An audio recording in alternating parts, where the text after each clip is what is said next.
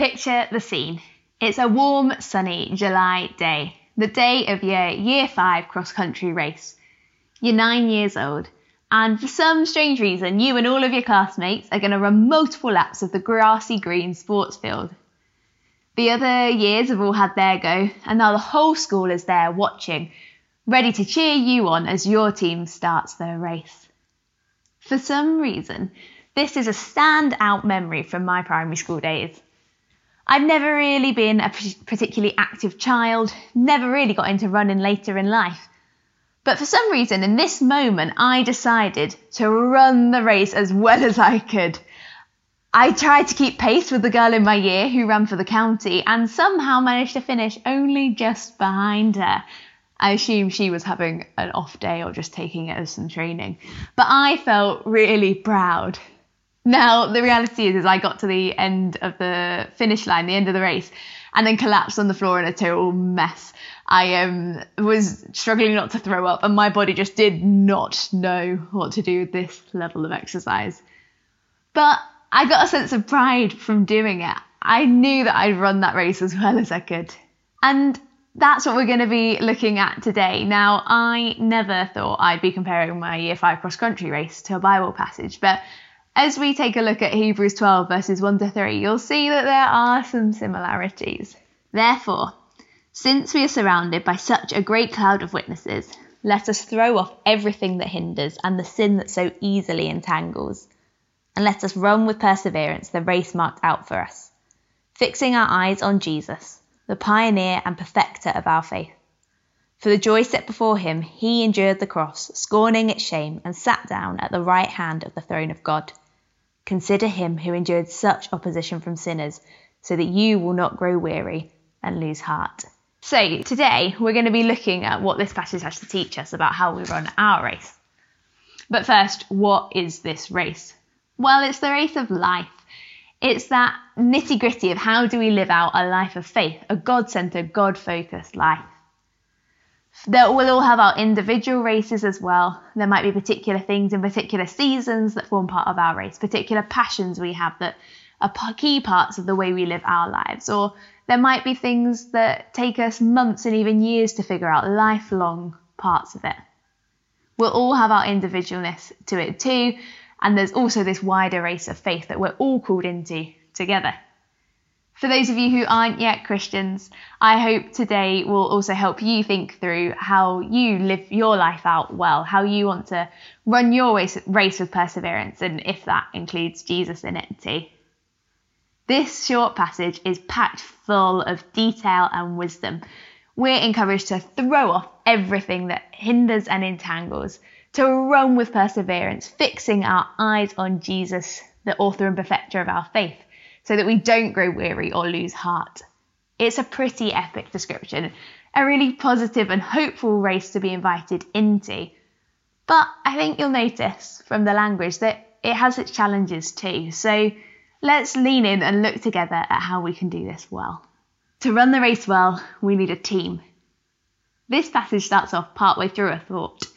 Therefore, since we're surrounded by such a great cloud of witnesses, we're picking up here from where we left off last week, Hebrews 11, that great big list of heroes of the faith, ordinary men and women who lived out extraordinary lives because they were willing to follow our God.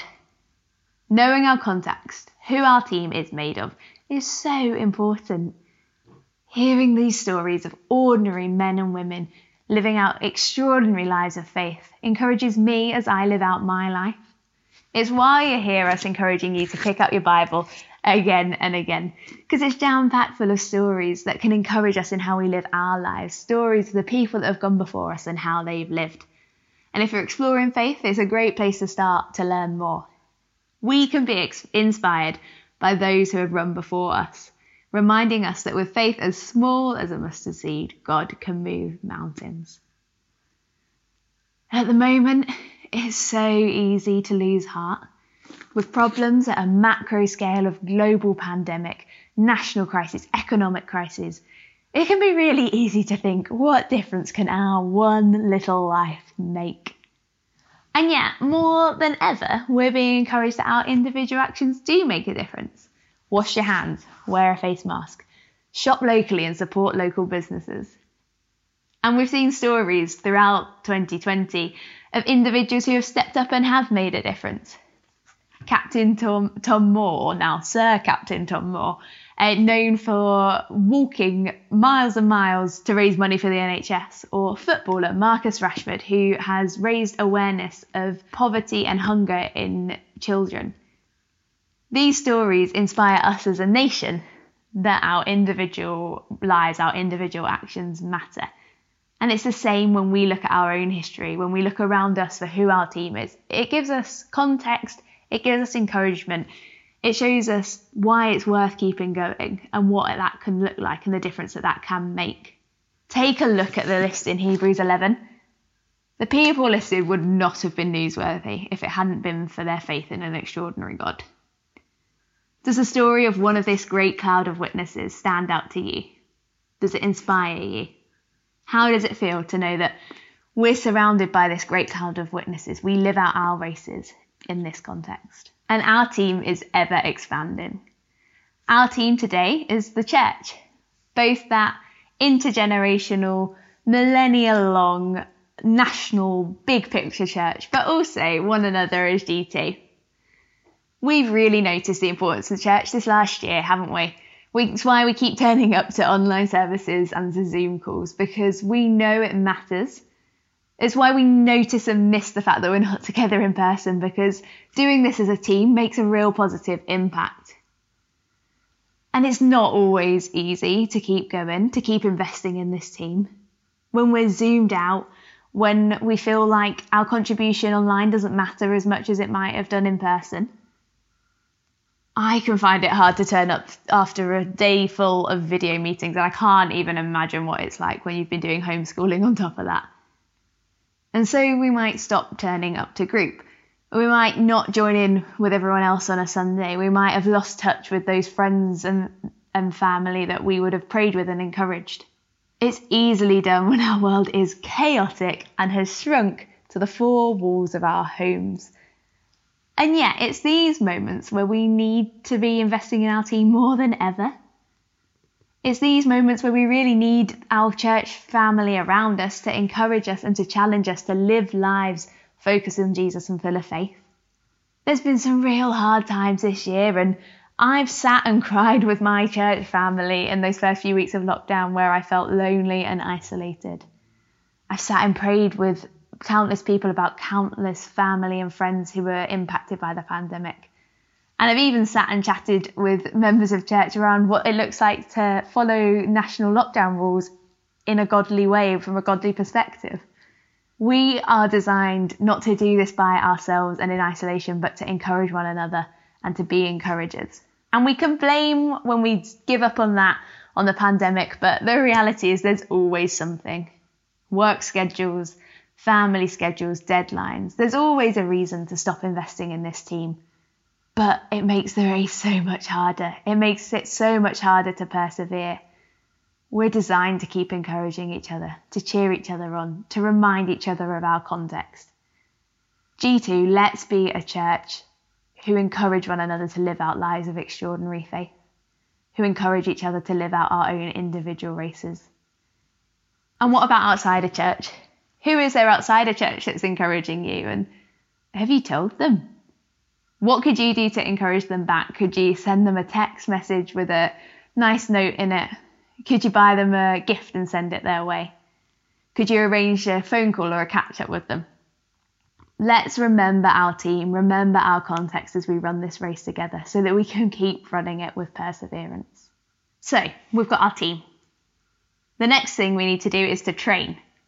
Now, I can't see myself ever doing a marathon. I'm really impressed by those of you who can. But I'm always particularly inspired by the people who think 26.2 miles by itself isn't enough and that they also want to do it in full costume. The Yorkshire Marathon has had a mixture of Chewbacca through to Mr. Potato Head and Wonder Woman, and in true Yorkshire style has included a 3D printed white rose and a 40 person Viking longboat. Now, while it's entertaining for me and for the crowds watching, it definitely makes their race harder. So, how do we run our races? How do we train for our race? Hebrews 12 tells us to throw off everything that hinders and the sin that so easily entangles. Most of us want to run the race well, but there are often things that get in the way that make it harder. Throw off anything that hinders and the sin that so easily entangles. What comes to your mind as I say that? When we talk about sin, we're often talking about something that's wrong or immoral, and it might be that there is something like that that's hindering your race. Often we're pretty aware of those things, and it might be that you just need to bring that to Jesus again, to say sorry, to ask for his help, to invite in a trusted friend or leader to keep you accountable in that and help you with that. For others of us, we, what's holding us back might come under the wider stroke of anything that hinders. Those things that aren't inherently wrong or bad, but like a 40 person Viking longboat, slow us down and make it harder. For me, previously, I've limited my time on social media or watching TV because I know I can get lost in the mind numbingness of that and kind of switch off from what's going on in the real world and what God might be doing. I absolutely love a lion and I hate going to bed.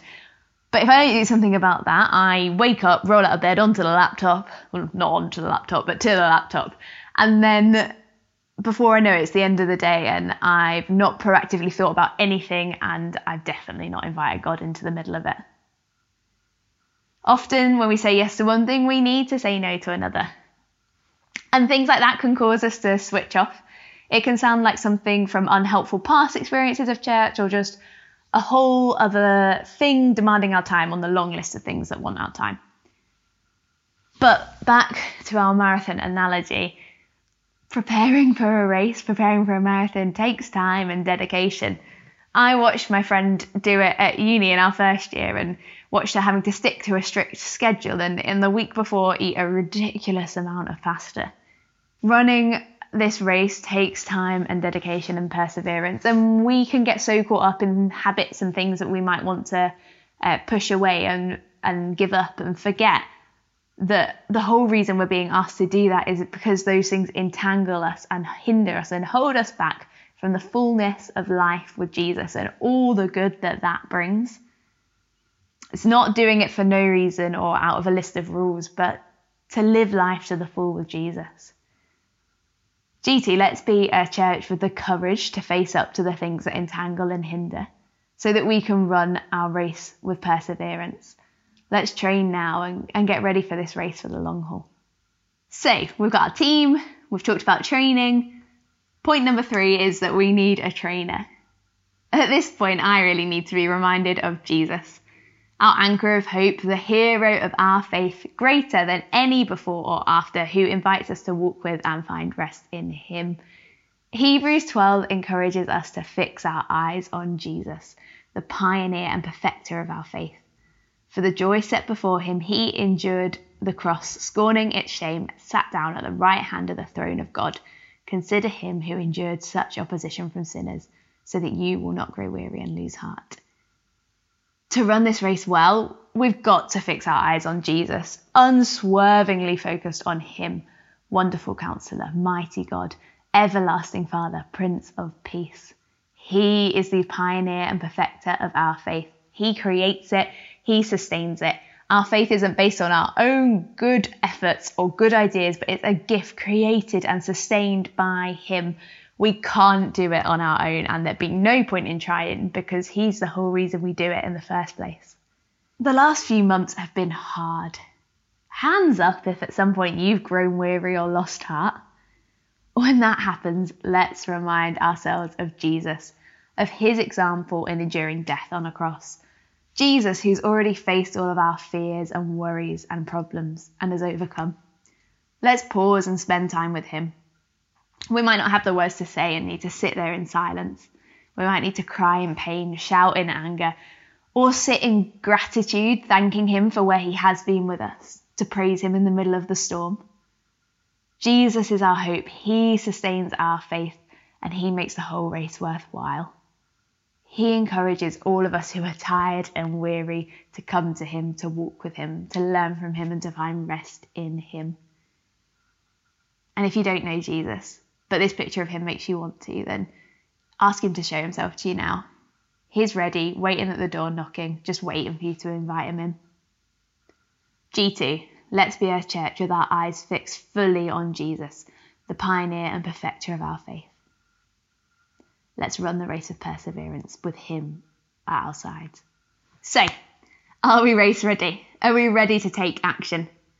What's the key thing standing out to you as you think about how we live out this race, how we live out our lives with a God centered, God focus? Is it the team? Do you need to be reminded of our context and the history that we're a part of? Could you find the story of some of the heroes that are mentioned in Hebrews 11 and see how they inspire you? Could you arrange time to pray with someone from our church community? Could you recommit to group or join one? Or turn up on a Sunday and join in with what's going on? Is it time to train? Are there things that hinder or entangle that you need to set aside to help you run this race well? Could you spend some time with Jesus, bringing them to Him and asking Him for help? Could you share them with a friend or trusted leader to hold you accountable and encourage you?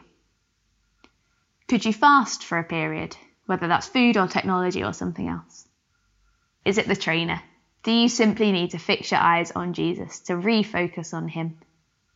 Could you use the time after this talk now to have a real honest conversation with Him? Could you book some time in your diary to spend time with Him? Could you commit to keeping up with one of the practices that we've done in our small groups to either doing the one for that week every day or to pick one of them and implement that as a longer term thing in your life. It's a long race we're on, and before we run a marathon, we need to do our training to take our first step. So, what are the first steps you can take? As I pray now, ask Jesus to show you what that next step could be. Jesus, thank you that you are the author and perfecter of our faith. Thank you that as we run the race of life, we don't do so alone, but with our eyes fixed on you and with encouragement from the church. Would you remind us of this, particularly when we grow weary, lose heart, or find ourselves entangled or hindered? Help us as we take our first steps. Amen.